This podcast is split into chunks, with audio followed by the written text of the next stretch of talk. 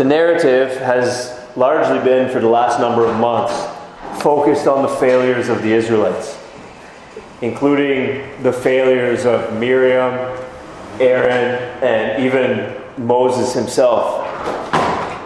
Around this juncture,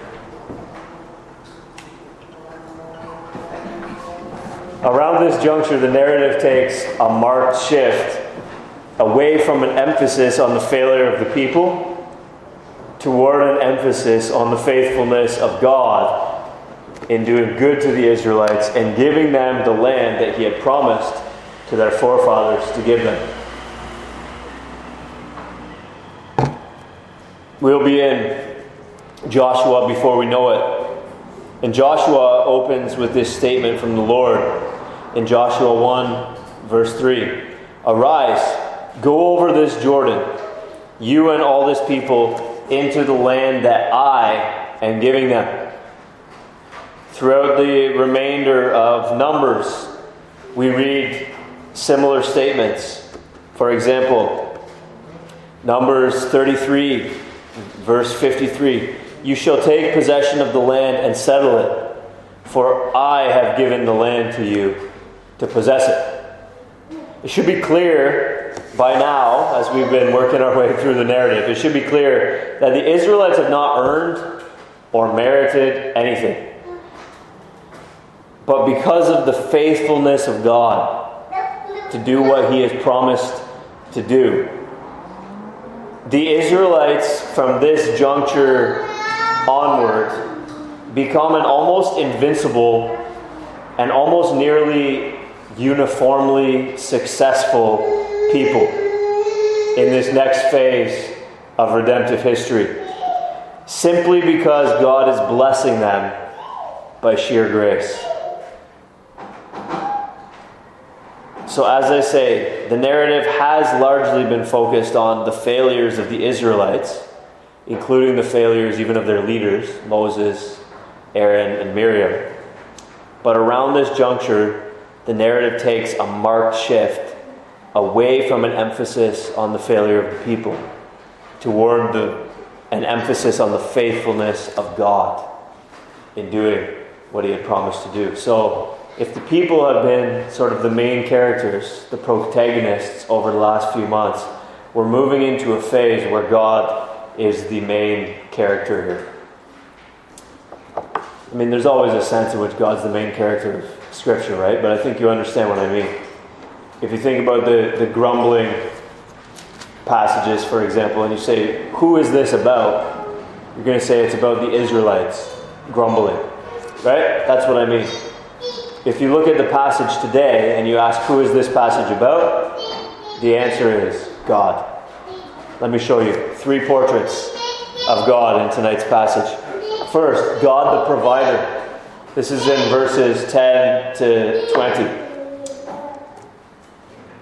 Commentators say that we don't even know where all these places are. All right, so following an exact trail is not going to be possible. By the way, I got to retract an error I made last week. I called, I called the sea that was here the Red Sea. It's the Dead Sea. The Red Sea is way down to the south. Okay? So the Israelites are up near the Dead Sea. Okay, and here's where they fought the battles at Hormah. And then they made their way kind of back down this way, and that's where they started grumbling again around the southern border of the Dead Sea, not the Red Sea. And Edom is here, and they're kind of squeaking between Edom and the Dead Sea. All right? Now they're on sort of this southeast corner of the Dead Sea, if you will, and they're making their way up northward. This is the general direction of travel that they're following now, though we don't know exactly where all of these places are. And they continue to a place called Beer in verse 16, which simply means well. And it could be, therefore, any well. It would be, for example, if if we read in today's language, they, they continued to the lake. It's like, what lake? Right? There would have been lots of wells around this area, so we don't know exactly which one it was. But it's specified here that this is the well of which the Lord said to Moses, Gather the people together, that I may give them water. Now, whether this is saying that God said to the people at this time, Gather the people together that I may give them water, or whether they had been here before at some point and it was a notable occasion that the Israelites are reflecting back onto, it's not entirely clear from the grammar of the passage. In any sense, the Israelites knew where it was by this designation. You know, the well where God said, Gather the people together that I may give them water. At this time, they would have been like, oh yeah, that place, Beer, that particular well. So they're at the place where God has taken the initiative. Instead of them grumbling, have you brought us up out of Egypt to kill us with thirst? Instead of that whole tired cliche, God takes the initiative here, and at this place, He has taken the initiative to give them water, whether at this time of writing or whether at previous time, and they're simply back again. At this place, then, God anticipated their needs and took the initiative to give them what was required. They sing, Spring up, O well. Sing to it. The well that the princes made, that the nobles of the people dug with the scepter and with their staffs. This is probably somewhat symbolic because if you ever tried to dig a hole with a stick, it's very difficult. So, probably this is symbolic language that the people, for example, the way that Moses gave commands, and even though it was the Lord's command, it came to the people through Moses. It may have been that Moses gave the command, and so in that sense, he dug it with his scepter, right? Something, something along those lines. It's an idiom. But what, what's happening here is that the people are singing about God's provision of water. They're singing about how God gave the command through the leaders of Israel that a well be dug and that their thirst be quenched. Whether this was at a particularly thirsty time, perhaps, and it was just at the right moment. We were out running errands the other day and we forgot to bring water bottles. And then finally we got some water, and uh, one of my boys just remarked, uh, just tastes so good when you've been thirsty. Just tastes so good to get a cold bottle of water. And it's true, isn't it? So it may, be, it may just have been a situation like that where the people have really become quite thirsty, and just at the right time, God provides here that this well be dug. But in any case, surely this wasn't the only time. Obviously, they've been wandering for 40 years, and we know that you need water, and obviously, you can only hold so much in the skin. So obviously, God had provided many, many times. But in this particular case, maybe it was a really timely thing, maybe it was an unexpected thing. The point is, whatever the details are, that God had taken the initiative to provide for his people. He didn't provide for them reluctantly or only after they pestered him much, or he didn't wait for them to grumble against him. The Lord took the initiative here and provided what was needful we see here the first portrait then that this passage gives us, which is that God is a provider. God is a provider. He provides what is needful for his people. We know that the Lord allowed them to experience a certain amount of hunger and thirst as he led them through the wilderness. God was not sort of at their beck and call, if you will, just making sure they had a cushy life, a very comfortable existence as they made their way through the wilderness. God withhold, withheld certain things at certain times. So when we say that God is a provider, it doesn't mean that He provides our every wish and everything that we could possibly want, God provides. But here, there's this commemoration of the Israelite people reminding themselves that God gave us this well. God provided this well. And we can surely think in our own lives of times that the Lord has provided for us. I remember I remember one time it was it was a really clear example of God's provision. there was, um, I don't remember, I don't remember how much the exact amount was, but I was, this was years ago when I was a young single guy, and I was short something like, I don't know, just to give a random number, like eh, somewhere in the ballpark, maybe $460. But I remember it wasn't it wasn't like four hundred and fifty dollars or five hundred dollars. It was like four hundred and sixty dollars, and I had bills to pay and whatnot. And I just didn't have the money, and I prayed about it, and I asked the Lord to help me out. I said, I don't really know where this money's going to come from. Well, lo and behold, I got an email from one of my uncles, or, or well, one of my uncles or, or my aunt. I can't remember which one it was, but he or she said, um, I had some extra money this month and I just thought I would uh, uh, send some of it to you. It's $460. and it was like this, it was like this exact number of what I had needed. And because it wasn't a round number like 500 or something, it was too much to be coincidence. And the Lord just reminded me, He knows what we need, right? And He provides. Perhaps you have a striking example of that at some point in the past, but every day to this point, you've, you've, the Lord has obviously sustained your life thus far. Consider all the wells that He's dug for you, so to speak. Consider all of the bread from heaven that He has rained down upon you, so to speak, to sustain your life thus far. God is a provider. That's being highlighted in this passage. That's the first portrait. The second portrait of God that we see in this passage is that God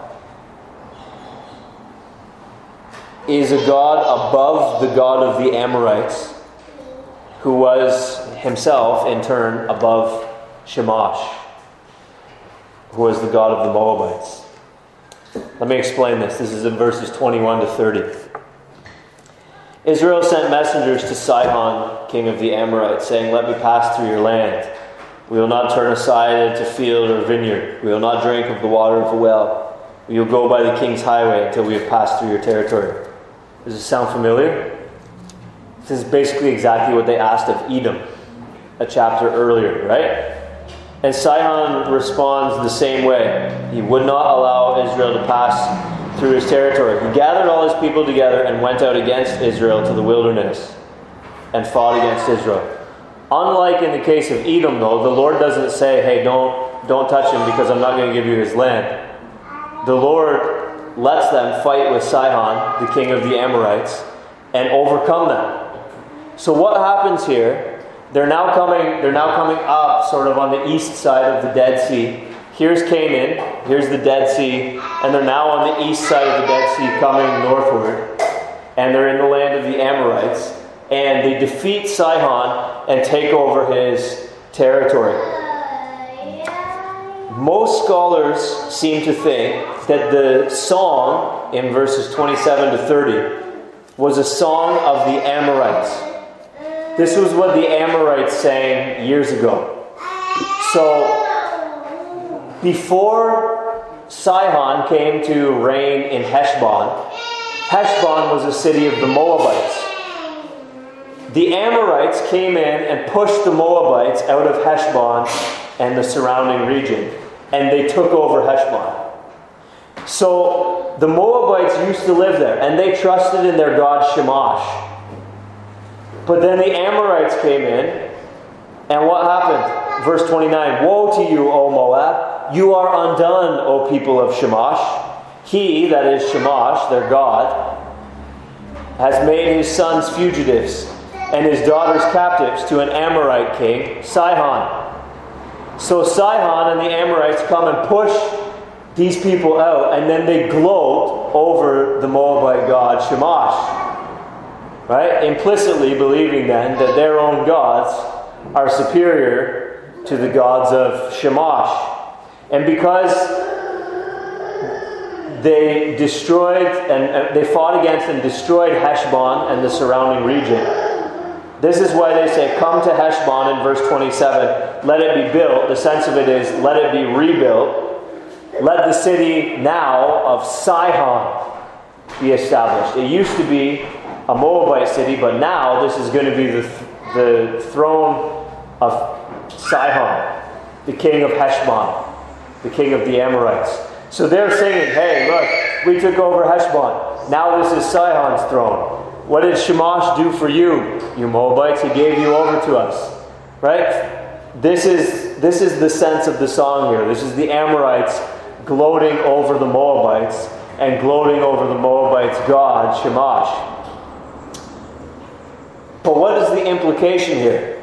If the God of the Amorites is stronger than the God of the Moabites, as evidenced by the fact that the Amorites push out the Moabites, then what is the implication as Yahweh and his people come in and push out the Amorites?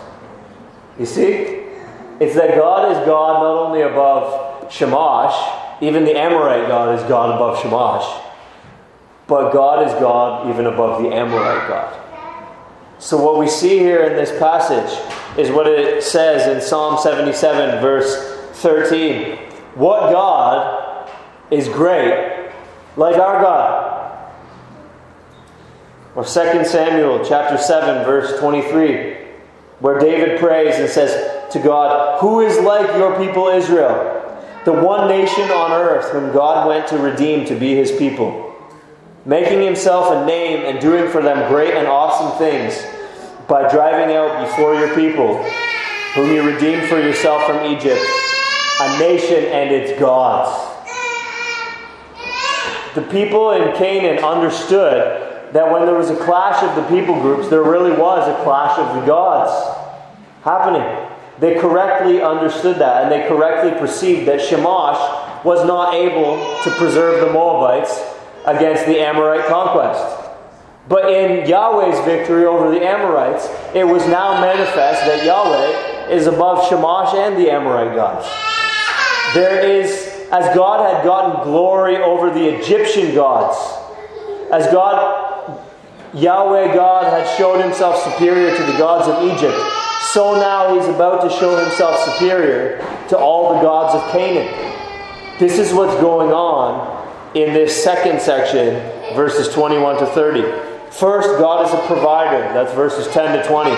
Secondly, God is a God above the gods of the Canaanites. Specifically, we've seen he's superior to the God of the Moabites and the God of the Amorites. Verses 21 to 30. The third portrait that we see of God in this passage is that God is a God above all earthly powers verses 31 to 35. Thus Israel lived in the land of the Amorites. This is that same region, Heshbon, and that region on the east of the Dead Sea. Moses sent to spy out Jazer, and they captured its villages and dispossessed the Amorites who were there. Then they turned and went up by the way to Bashan. And Og, the king of Bashan, came out against them, he and all his people, to battle at Edrei. Now, if you're not familiar with Og, let me just read you a little something about him. From Deuteronomy chapter 3 and verse 11.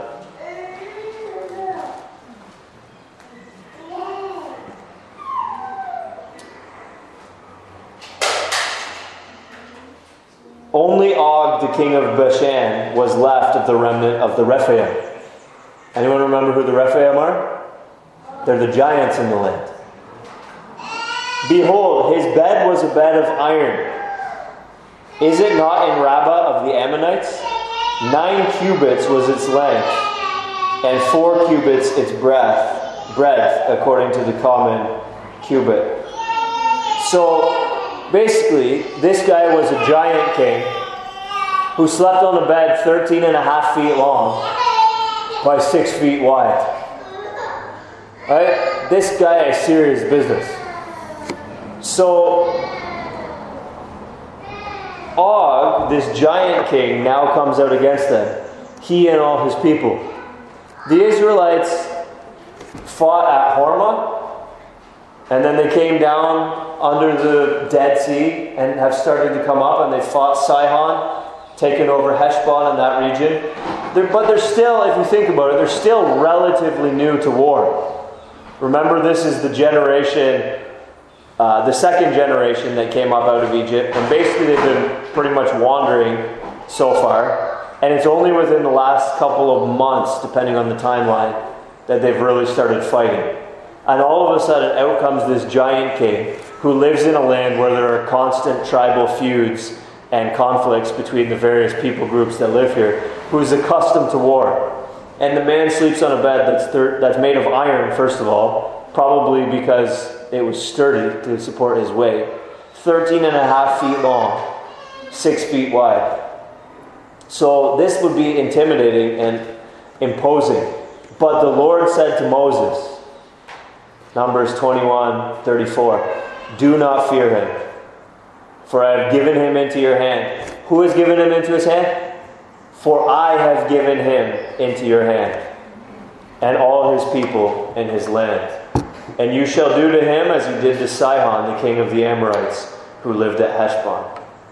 So they defeated him and his sons and all his people until he had no survivor left. See here who it is here who defeats Og. It's God. It's Yahweh. God had said when the Israelites were pinned against the Red Sea many, many years earlier, after immediately coming up out of Egypt, just before the Lord parted the Red Sea and let his people through, the Israelites were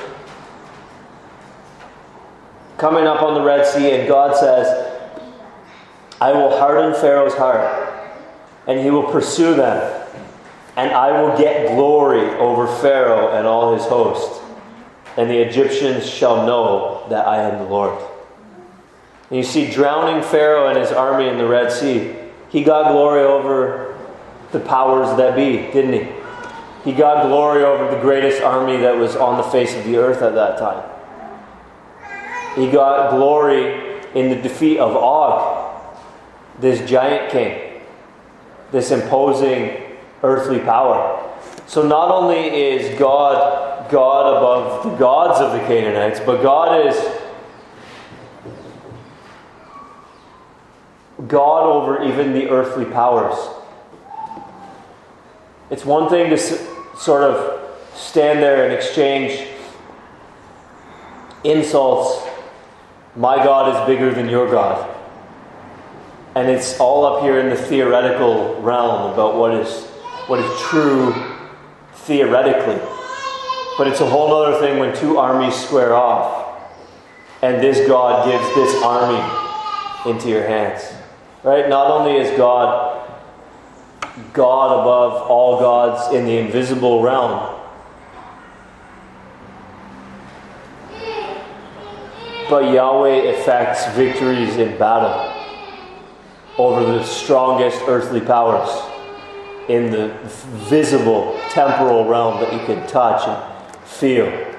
And as Og and his men fell before Israel, they knew that their trust in Yahweh was not just theoretically founded and worthwhile, but that God was God over earthly powers. God is God above giant kings. So here in this little passage is sort of there's a lot of these little tran- transitional passages as we make our way through, just showing how the conquest is progressing. But here in this little section here in, in, in 21, we see three portraits of God God the provider, God above the God of the Canaanites, and then God above all earthly powers, including giant kings. A few applications. We sang earlier in the service Guide me, O thou great Jehovah, pilgrim through this barren land. Right? I am weak, but thou art mighty. Guide me with thy powerful hand. The same God who is a provider and who is God above all gods and God above all earthly powers guides us as pilgrims through this barren land. We can trust him. We can follow him. He is a strong and reliable and benevolent guide through this barren land. We sang also, Behold our God. Worship him. That's an application that we should make here. We should adore him. As Psalm 148 verse 13 says, His name alone is exalted. We should recognize that God is not just one in a pantheon of gods, but His name alone is exalted, and we should set Him apart as holy in our minds and in our hearts. In a moment, we're about to sing Lead On, O King Eternal. Again, we sang it this morning. We'll sing it again tonight. As we saw this morning, Christ rides into this world, conquering and to conquer. And though we may feel like the gates of hell will prevail, they won't.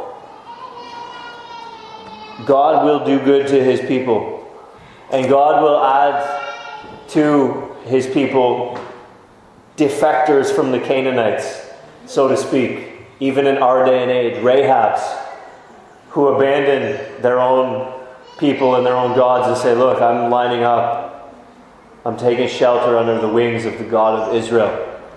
God will do that in today's day and age, though we're not fighting with wep- earthly weapons, not with swords loud clashing, nor roll of stirring drums. This is not how the conquest occurs, but that conquest that we're reading about in Numbers 21 is typological. It foreshadows and prefigures what's going on today. There is an advance of Christ's kingdom. And God will do all the good that He has promised to do to us, His people. And God will render vengeance upon His enemies and ours one day, as He did to the Canaanites. So let us follow, let us trust, let us have confidence in Christ Jesus, as we saw this morning. Let us fight in this conquest, not with swords loud clashing but through evangelism and discipleship. Let us take ground and advance as Christ leads us on.